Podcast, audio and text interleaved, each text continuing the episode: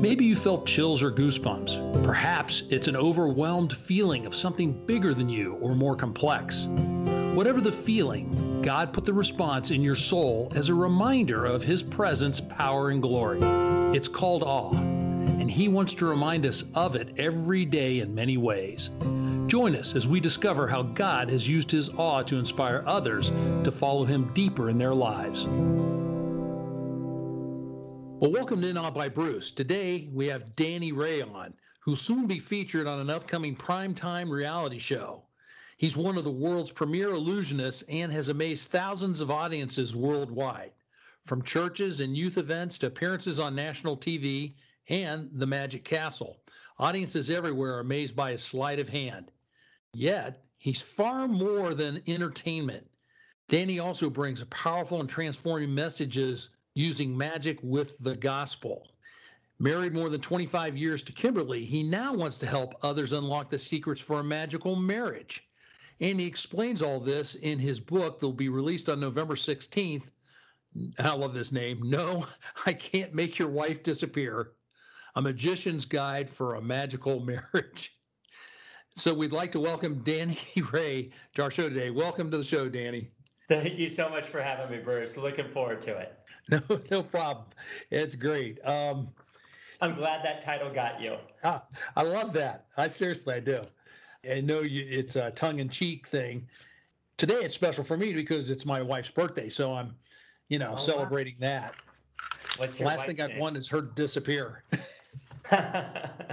She's already um, ordered, you know, uh, she called me up previously, and you'll actually oh. not be there tonight, you know. Oh, what? I promised her you'd give a show. Um, so kind of tell us, you're a pastor. I mean, you got your, what, master's in uh, divinity, I think, from Fuller, right? That's correct, yeah. And you've not only pastored in churches like youth, things along those lines, but you also work with other churches. Tell us how you got to this place in your life along with magic. Yeah, so I started doing sleight of hand, I think like a lot of kids, you know, when they, I, I was pretty young, and by ten years old, got my first book and started working on sleight of hand on close-up magic at twelve years old. Did my first show called Razzle Dazzle. Okay. Yeah, I know. Impressive. Um, I handmade the programs with little stars on them. seventy-five people showed up for a quarter. I was wow. the richest kid in town, you know. um, at fifteen, started doing professionally through a restaurant that led to local businesses. But at seventeen years old, I, I gave my life to Christ. And for, for me, like everything changed at that point, where I was willing to give it up because I've read in the Bible, magicians are going to hell. I'm like, I haven't read Yo. that before. Um, that's, that's not good. Uh, yeah. So thankfully, a youth pastor talked about the differences of what was going on in, you know, the Old and New Testament with magicians and with calling up spirits from the dead. I'm like, no, I'm yeah. just doing sleight of hand. He's all, no, it's completely different. And so thankfully, I had, you know, people invest in me that way. So at nineteen, started working in a youth group that led to being involved in a youth group for five years, volunteer, five years as a youth pastor. But in that process, I, I really began to think about what would it look like to combine these two together. And I was re- reading through Romans eleven twenty-nine, where it says God's gifts and His calling are irrevocable. Mm. And it was uh, the first time I saw like this love for people, for, for sharing God's word, for preaching the word, and my gifting of doing the sleight of hand connected. Once I saw that, I really believe that God was orchestrating, like combining those to be able to impact more lives. And I think for other people, when, when we combine our, our gifts with our calling, we're going to be right where God needs us to be. Well, you know, I'm, I'm glad you're bringing that up, because I think so many people fear that whatever I'm doing, I mean, there are some things obviously that probably would not be good to be doing, but, but for the majority of things, most people sometimes get afraid of, God, can I really take this thing that I like and I enjoy and match it with God and the gospel and, and doing His work? It was a rough, I think God was just sh- revealing more of who He was at that time. Mm-hmm. In my head, I thought, there's no way God, I know this sounds strange, but there's no way that God would let me do something that I absolutely love. Like I, yes. you know, combining those two, I'm like, I love sharing God's word. I love doing the sleight of hand. He wouldn't want me to like do both of those. Like that would just be too good, you know, but that's God. He's too good. He's wonderful. Yeah. And I could remember going, okay, he doesn't want me to do it because this isn't really a gift. There's no, you know, there's nowhere in the Old or New Testament that talks about sleight of hand being a gift. Mm-hmm. But then I started reading more and looking at this idea of desires. Is why is it when I walk by, I was at a camp one time and there was a pile of wood that on Thursday, it was Monday, but on Thursday you could build a house and you could sign up to build this house. Yeah. And I would walk by and I'm like, you know, like I'd look at it and go, okay. But there are other guys that would walk by and they're like, man, why can't we just build two or five and do it yeah. right now? Like, I just want to build it. I'm like, where does that come from that we have different desires? Mm-hmm. And I enjoy sitting around for hundreds, thousands of hours, you know, working on sleight of hand and working on a slight nuance that nobody will ever see, but it'll make it even more, create more astonishment. Yeah. And so I read through the story of, and I'm not sure if this is how you say it, Bezalel in the Old Testament, where mm-hmm. it talked about God giving him skills with his hands and in leadership. And I thought, okay, these are different types of gifts that I haven't like read about or heard about before. And so it just, it was a process of discovering that God's bigger than what we sometimes think of, like, he just wants you to do X, and mm-hmm. God has so much more in store for us always. You know, our dreams are always smaller than his dreams for us. Mm-hmm. Yeah. He's so creative and vast in what he, what he can do. And that, that's why I love in the passages where he says, you know, there's multiple gifts. Those aren't all the gifts that are written down. There's right. obviously more, and everybody's going to have different effects and different variations of it. And, and that's what's so beautiful about it. Can I take you back just for a second? Was yeah. there anything particular that happened at seventeen, if, if you can discuss that, that changed you to all of a sudden going, oh my goodness, this is what God's about? I didn't grow up in the church, and I I was seventeen. I'd gone through a heartbreak. Um, you know, a, a girlfriend left me for some other guy, and, you know, at seventeen, those things. I think I was sixteen at the time, but those things are devastating, first loves, all that. Yeah. And there was a man by the name of Travis Hartchen, and he was a junior as well, but he had just moved into town, and so he was, you know, getting to know people, and every day he would walk with me around this field, and I would tell him about my heartache and my struggle. And he's like, you should pray about that. I was like, what? Like, what are you talking about? But I didn't say anything, you know, but for two weeks we walked around every day. And finally I was like, what do you mean? What are you talking about? Pray about what? What do you mean? Like, what, what is that? And he, he whet my appetite for what's prayer, you know? And yeah. Um, and so that led to us having a conversation about about prayer and about God. And then he invited me to his church, and we, you know, ended up going every Wednesday. And my junior year, about five months after hearing the gospel every week, I felt like God was speaking directly to me, like, you need to make a decision. And so that night, I I said yes to following him and haven't looked back, and really thankful for Travis investing his time and his thoughts and his prayers, and being bold enough as a, you know, seventeen-year-old young man to invest in in me and be bold enough to talk about his faith. Wow, that's great. Praise God for faithful servants like that, huh?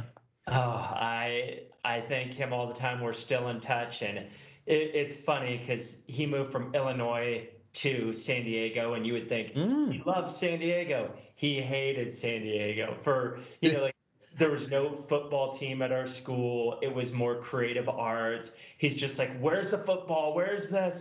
He could not wait to get out. And as soon as he could, he did. But I tell him every time, like, I think God might have brought you there just for me. I am so thankful. I know it was two years. It was painful for you, but for me, what a blessing. Thank you enough. So, yeah.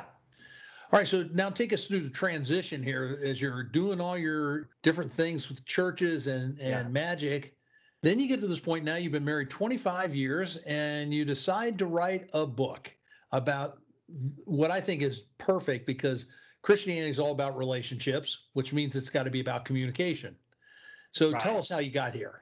My my wife and I just celebrated twenty-five years, and as a part of that journey, years ago, we started to think about what would it look like to give other people the insights, the ideas, the thoughts that we've been given over the years. Early on, we went to a Weekend Remember to Remember, which is still going on. It's a marriage conference, but it was also for engagement.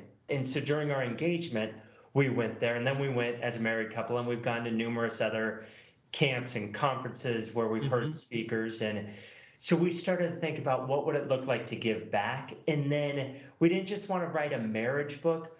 It was like, how do I take the principles of a magician and combine those with biblical principles? Because as much as I would like to think, oh, people just want to hear me talk about marriage, they tend to be like, hey, show me a trick. Hey, would you come in and do a show for our people? But also, will you tell them about marriage, or will you tell them about would mm-hmm. tie in their theme? And so I knew that that's usually the first reason people are coming, is they want to see a magic show. And so we took the principles that parallel the scriptures that also work in terms of magic. So, for example, the first chapter is on misdirection, which magicians use all the time. It's mm-hmm. getting them to focus on the right things at the right time so they could experience astonishment. But that's exactly what God talks about, is focusing on the right things in our marriage so that we could experience the incredible life that he has for us. Uh. So, yeah, th- there's just so many of those that we started to see that it, it was like, okay, Let, let's do this. And so over the last couple of years, we we wrote the book. We decided to do it from my perspective, but in every chapter, she puts Kimberly's corner and has her perspective on either oh, cool. the entire chapter or on a certain part of that chapter. Well, that's great. What did you find, if you can speak about it, in your marriage? What were some of the things that, that you struggled with? I'm guessing particularly with communications, always is a big one. What things did you struggle with that really made you see, okay, here's where we struggle, other people struggle, and but here's what God can do? That's a great question. So our deepest struggles, here you go, Bruce. Uh, okay. So I think early on, our, our deepest struggles were in the bedroom. You know, that if I wanted her, I and I wanted that to happen now, and she said no, the the rejection of her really was painful and just hard to process. Early on, I would just shut down, and I wouldn't communicate, and then she would try to respond, but I would just go into defense mode. And so we started to see that pattern, and we ended up going to a counselor to help break that cycle. Yeah. And what we started to do was to realize that it's not her rejecting me, even though I might feel that. It's we both have to be in a place where that makes sense. And for, at least for my wife, I won't speak for all women, I don't want to claim that one, but yeah. for for my wife, um, magic in the bedroom starts in the kitchen. you know, um, with the five love languages, you know, yeah. her, my love language is um, physical touch. Hers is acts of slavery. I mean, acts of service. Service, um, yeah. Not slavery. Uh, it's real similar, real similar. But when I serve her well and communicate those things outside of the bedroom, that puts her in a place where she wants to give in that way. But that took us a while to figure out, how do we navigate that without shutting down or feeling rejected. And on her side, you know, making it so that we both wanted to be in that situation. One of the right. practical strategies we did that way, and I know this sounds so impractical for some people, but we scheduled um, our intimate times. And so she mm-hmm. would put it on the calendar, and I tell you what, that gives a man hope. It's like, all right, it might not be tonight, but tomorrow night, all right. So those were things that we learned along the way that we're trying to pass on to just, and that's one a lot of different things that, that go on in the bedroom. We we talk about communication in the first section, and it ends with chapter six and with my uh, mind-blowing bedroom magic, because we we wanted to start there, but it has to start with better communication everywhere else before we get to the bedroom. Thank you for being vulnerable and sharing that, because I know that could be tough, but appreciate that. Definitely not proud moments, but they're yeah. reality. No, but and that's why I want people to hear whatever it was on your heart, because that's what really speaks to us on why we would read your book, is because this guy's open, he's honest, he's being authentic, and uh, you know, he's being vulnerable, and and it's a problem that I can relate to. It's you get the same thing, so I appreciate that. Is there anything from, you'd say, your magic world? Yeah, because uh, you mentioned, you know, obviously getting the diversion in there and things like that. A friend of mine um, who is a magician, he told me that obviously magic works around deception a lot. Okay. So he found that uh, in his relationships that he would almost, and he's a Christian, he would fall yeah. back on deception sometimes to get what he wanted. Now, that may not be your situation, but that just made me think, are there other things that you've seen in magic that are pluses on how you can relate better, as well as maybe negatives? I think with with anything, you have pluses and minuses. You can look at social media and go, oh, it's evil. But you could also look at it and go, wow, there's so many kingdom building things we could do through social media. Yeah. And you could do that with with almost anything. I don't want to justify everything. Right. But I think that there are negative sides to sleight of hand, of people using that to take advantage of other people or to con people. In fact, my biological father, he was a, a con artist, mm. and he took off when I was about four years old, and by far the most pain anybody's ever caused by not being present in my life, um, by not having my biological father there. And so early on, when I was working on sleight of hand, there was like, hey, I could do this. Hey, I could, I could take people's money. You know, like mm-hmm. those thoughts crossed my mind. You know, when I, I mean, I can very, this sounds sad, but it's a reality, very easily cheat, especially when it comes to any type of card uh, manipulation. Yeah. I have that ability. So, but on the other side of that, it's like, how do you use illusion to speak into the kingdom things? And so, like, the smoke and mirrors, right? Yeah. Smoke and mirrors is a very real thing that people use for a long time to create the illusion um, mm-hmm. that something was bigger than what it is. You know, they would create ghosts, and underneath they would have a small projector, you know, and that's hitting a mirror, and that's going through a piece of glass, and it would project this giant image on the stage that in the when this was being done, it was terrifying to see these things. And but they at the end of the day, it was just smoke and mirrors. And so one of the things we talk about is, what are the the fears that we have that yeah. are more of an illusion? And you know this, like oftentimes the things that we worry about, they never come to expression. It's right. build it up, build it up, build it up. And what would it look like to learn to surrender those things? And in the context of our marriage, learning to be vulnerable with our spouse and go to them and say, hey, I really feel like the finances are something that I'm acting like they're bigger than what they are. Mm-hmm. And I want to be honest with you, like, we don't have the money. I want to say yes to you, but I'm acting like everything's great, but it's not. But those things are really vulnerable to talk about, your money situation with your spouse, especially if you're the primary breadwinner, whether that's, you know, the, the wife or the husband.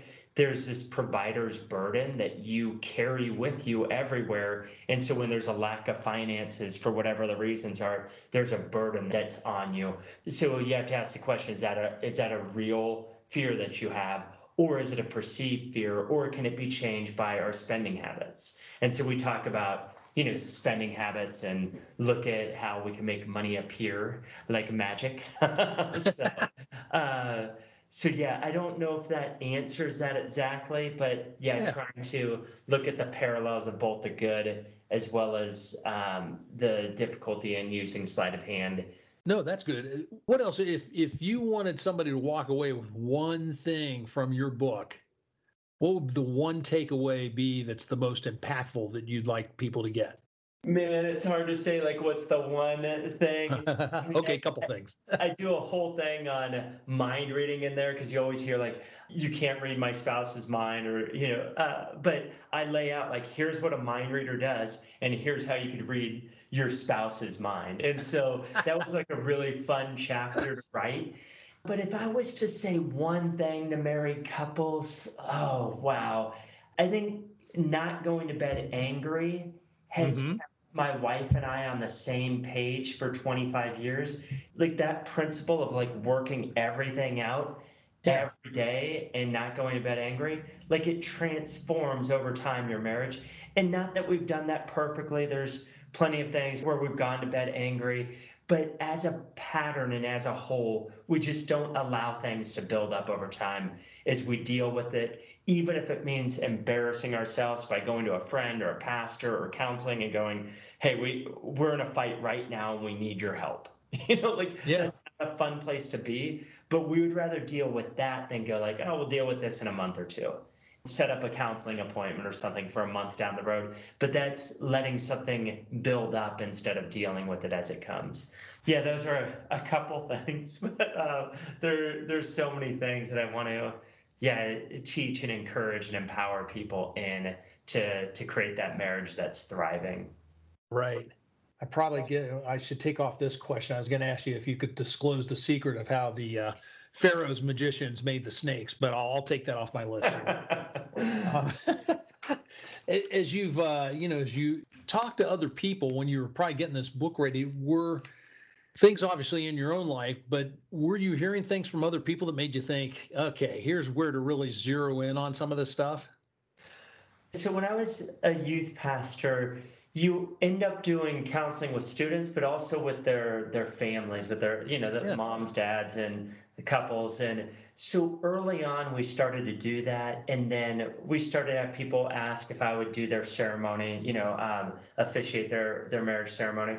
And so then that led to premarital counseling. And then other people would just come to us for marriage counseling for whatever the reasons were.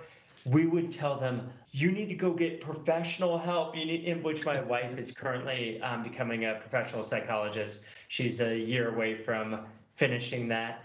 But the thing is, for whatever reason, people resonate with you. And so we would pray and go like, I guess if they're going to keep coming back, we need to give them something. So we would, you know, read marriage books, go to uh, marriage seminars, and really try to take as much as we could to be able to give. And also just reading the scriptures and asking yeah. God to, you know, speak into their lives through whatever you find yourself reading often applies to the people that you're you're with in any particular day. And so I think that's that's what I'd say with that. So before I switch to one, really one last question, anything else about the book that you want to say, availability, places they can check out some stuff before it comes out?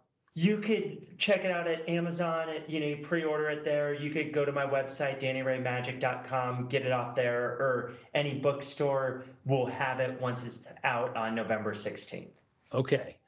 I'll put those up on the website when I put up the podcast here. Wanted to ask you, though, the, the show that you're in, what's the magic show that's coming up that, that we'll be able to see you on? So I am not able to say. I'm under an N D A oh. with them, and okay. so I cannot say the, the show we're on. I could tell you that it's a magic reality show that's very popular right now, and uh, I have had no— So interest- something like Penn and Teller show. It could it could be. that's why that's why I'm leaving it with something like that show. Something like that. Yes. Yes. So, okay.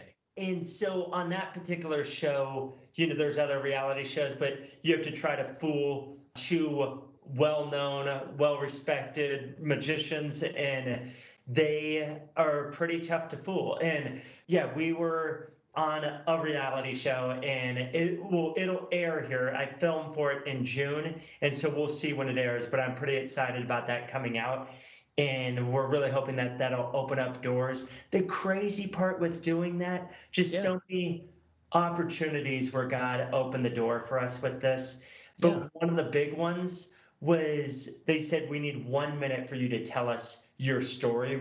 You know, will you write up a script for that? And so I did.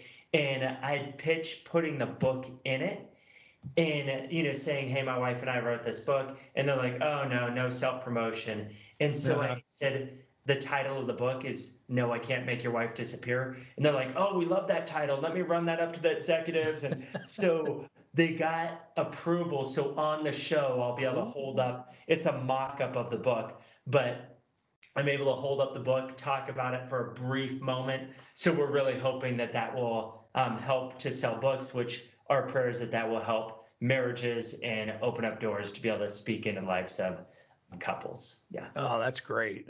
Well, you know, we wish you the best and uh, look forward to seeing you on the Unknown Show for your for your book to come out here, and uh, pray for uh, just to filter out to so many people and affect so many marriages.